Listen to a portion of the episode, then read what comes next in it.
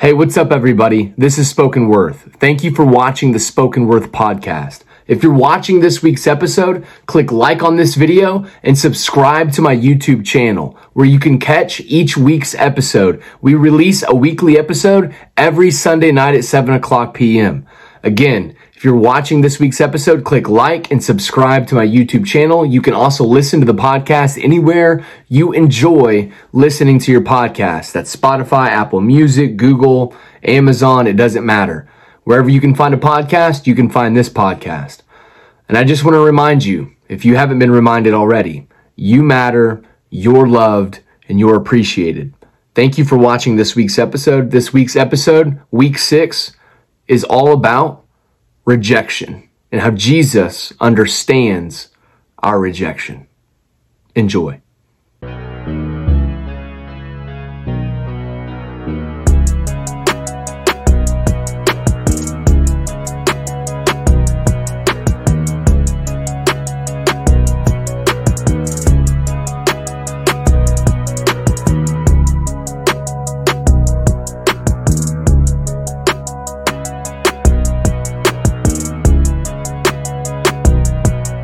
What is up, everybody? This is episode six. Episode six. If you're watching this week's episode, thank you. You're awesome. I really appreciate all the support and care of everybody that's been watching the episodes and even people who've taken time to reach out and, and share with me their thoughts on the episode or how it impacted them in some way. So I really appreciate that. I'm excited to get into this week's episode. It's going to be a shorter episode but nonetheless, I really hope it's something that can provide some encouragement, comfort, and hopefully give you some courage to comfort others. So let's get right into it. We're going to be talking about rejection, but really we're going to be looking at it from the perspective of how Jesus understands our rejection. And we're going to be jumping into a story in the Bible today that highlights how Jesus understands our rejection. And it really shows how Jesus was a real person just like us. How, how he would have had a lot of the same pains, hurts, wounds that we would have had. Although he was a perfect sinless man, he didn't sin within his life. He certainly experienced much pain, sorrow, and hurt within his life. And it wasn't just at the cross that Jesus experienced these things. And, and this is, this is a story in the Bible where we see Jesus experiencing pain, hurt, and specifically rejection, the deepest level. And so hopefully, if you're someone who's watching this, maybe you're experiencing rejection in your life. Maybe you're experiencing pain and hurt from past rejection. Maybe you are really, really struggling because of rejection. If that's you, then this story that we're going to look at in the Bible together, that we're going to look at together, I really believe this story is for you. And I believe that this is a story that can provide much comfort. It's provided much comfort for me because in my life, I'm someone that dreads rejection. Rejection is one of my greatest fears. I fear being alone. I fear not being liked by others. I fear not being approved of. Rejection is something that can really, really hurt. And so we live our lives. I know I've lived much of my life in a way that tries to set it up to where rejection isn't something that's going to occur, where I won't be rejected. We set up safety parameters and we play it safe, or we push people away and we're angry, or we hide and we fake it. Whatever it may be, anything to avoid being rejected is something that a lot of times controls our life and it's our number one pursuit. And so rather than than living with this dread of rejection that compels us to live lives that we don't want to live, rather we we can see and find light at the end of the tunnel. We can see that there is comfort to know that God loves us and is with us and is present in the midst of our rejection, and so much so that he would even experience rejection at the deepest level. So I want us to look at a story in Luke chapter 4. Luke chapter 4, verses 16 through 30. And what, what I'm going to do is I'm going to read the story and then we're going to go through and we're going to break it down. But this is a story where Jesus experiences rejection at the deepest level. And so we're going to take a look at this together. Luke chapter 4, beginning in verse 16, reading through verse 30. I'm reading from the New King James Version. If you have a different translation, that is fine. Just, uh, it should still read pretty much the same thing. Luke chapter 4, verse 16 through verse 30. So he came to Nazareth where he had been brought up, and as his custom was, he went into the synagogue on the Sabbath day and stood up to read. And he was handed the book of the prophet Isaiah. And when he had opened the book, he found the place where it was written, The Spirit of the Lord is upon me, because he has anointed me to preach the gospel to the poor. He has sent me to heal the brokenhearted, to proclaim liberty to the captives and recovery of sight to the blind, to set at liberty those who are oppressed, to proclaim the acceptable, uh, acceptable year of the Lord. And then he closed the book and gave it back to the attendant and sat down. And the eyes of all who were in the synagogue were fixed on him. And he began to say to them, Today this scripture is fulfilled in your hearing. So all bore witness to him and marveled at the gracious words which proceeded out of his mouth. And they said, Is this not Joseph's son? He said to them, You will surely say this proverb to me, Physician, heal yourself. Whatever we have heard done in Capernaum, do also here in your country. Then he said, Assuredly, I say to you, no prophet is accepted in his own country. But I tell you truly, many widows were in Israel in the days of Elijah, when the heaven was shut up three years and six months, and there was a great famine throughout all the land. But to none of them was Elijah sent except to Zarephath in the region of Sidon, to a woman who was a widow. And many lepers were in Israel in the time of Elisha, the prophet, and none of them was cleansed except Naaman, the Syrian. So all those in the synagogue, when they heard these things, were filled with wrath and rose up and thrust him out of the city. And they led him to the brow of the hill on which their city was built, that they might throw him down over the cliff. Then passing through their midst, he went on his way. That's Luke chapter 4, verses 16 through 30. And this is a wild story that takes place. This is a wild story that takes place that oftentimes we forget actually happened in real time, in real history, in the life of Jesus. We forget that before Jesus ever goes to the cross, they were trying to kill him prior to that. This is early on in his ministry. This is in Luke chapter 4.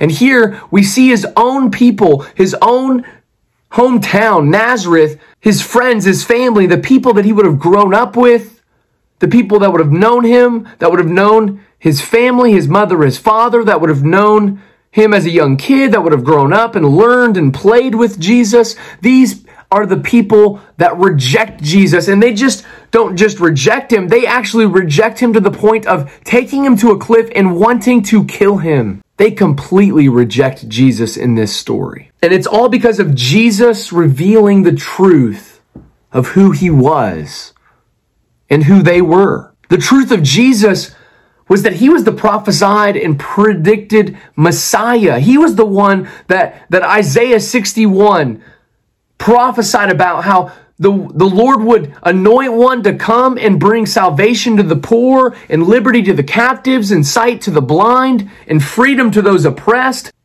and forgiveness and favor for those in debt. Jesus is sharing in his hometown the truth that he is the one true Messiah. He is the Savior that Isaiah prophesied and predicted. But he doesn't just share the truth of who he is. He shares the truth of when the prophesied Messiah would come. And he's saying salvation has come now. He's saying that this prophecy of salvation that Isaiah gave hundreds of years prior is now being fulfilled. He sat down, said to them, today, this scripture is fulfilled in your hearing. Jesus is making a bold claim, but in this bold claim, we see the response of his own community and that they reject him. They reject Jesus, even though Jesus is saying he's here to, ex- to free them. Jesus is not rejecting them, he's accepting them. And he's saying, I'm here for you. I'm here to save you.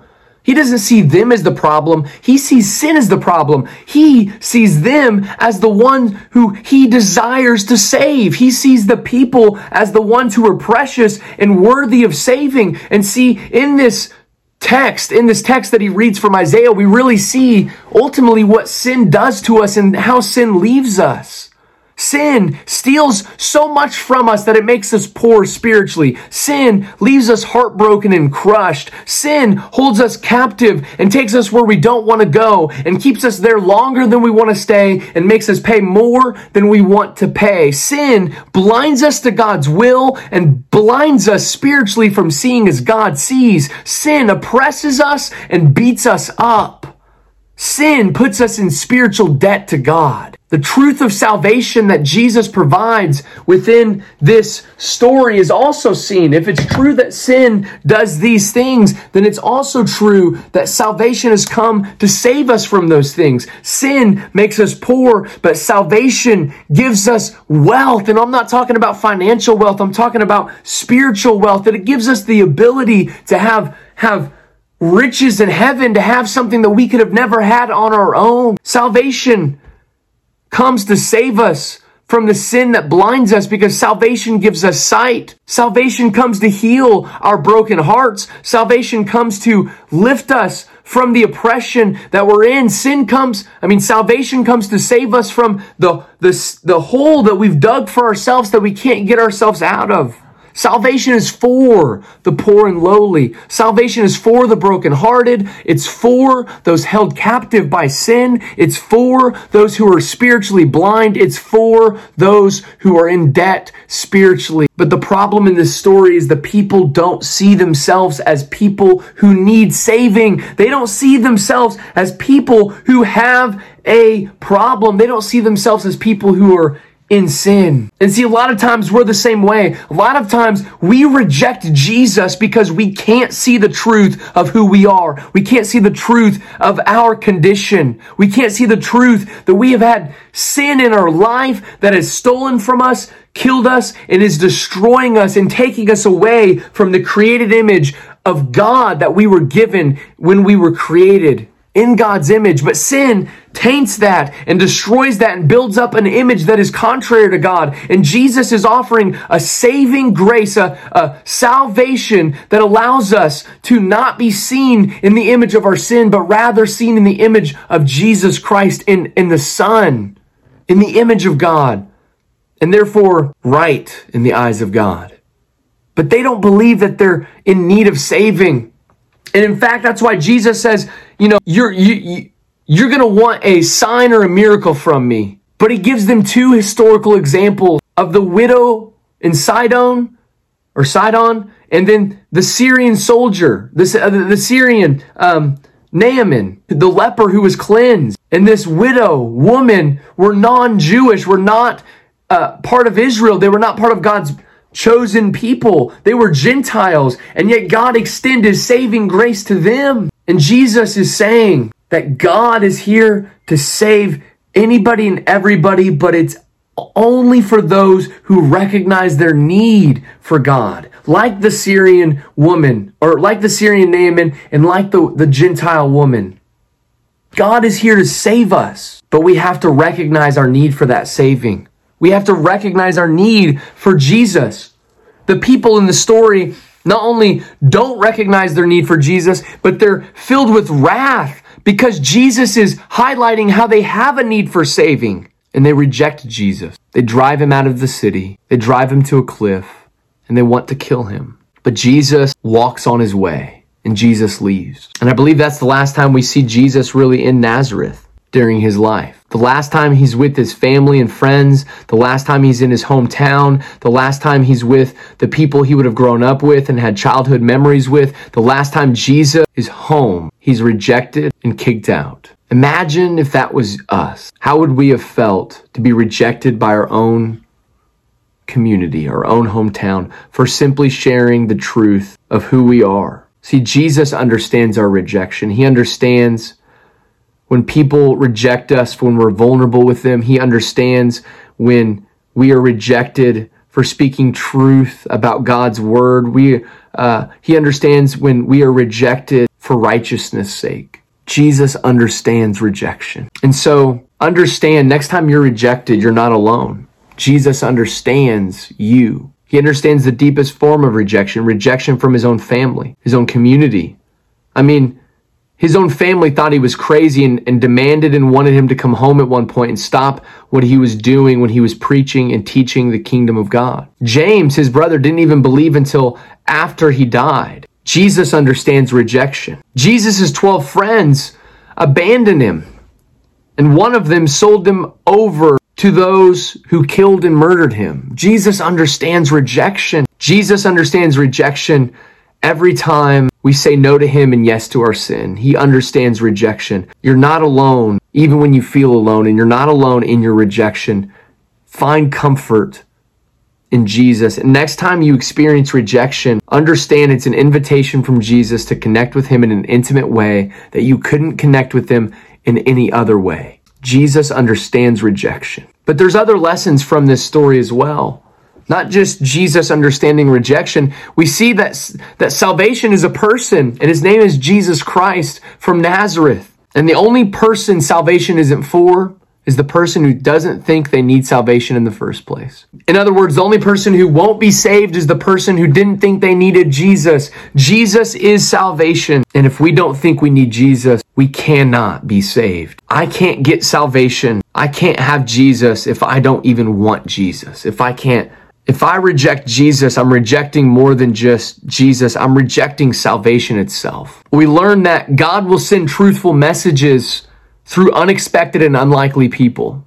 Jesus was the most unexpected and unlikely person in Nazareth at that time to stand up in a synagogue and say what he said, to read what he read, and to claim what he claimed, to claim that he was the Messiah and that the year of the Lord's favor, the year of sal- this this Messiah that was prophesied to come, that he had come now, and that it was him, that was outrageous, it was unexpected, and it was unlikely, but it was true. And God did that on purpose. God sends truth and powerful truth through unexpected and unlikely people during unexpected and unlikely times. And we also learn that Jesus calls us to proclaim God's truth regardless of the consequences. Jesus is willing, uh, his willingness to stand on truth and to proclaim truth regardless of his consequences is admirable and it's something we should learn from. We should be willing to stand up for what God has said and for what God wants for our life and the truth of the gospel that it has the power to save, we should be willing to shout that from the rooftops and say it regardless of the consequences, even if people reject us for it. We also learn that truth by nature will often challenge and call us to change. We can either accept it or reject it. And see, Jesus presents a truth here that gives them the opportunity to accept it and then change internally and then by nature change externally within their life. The change was what they feared. The change is what they were refusing. They didn't want the change in their life, so they didn't want Jesus in their life. They didn't want the truth that Jesus had for them.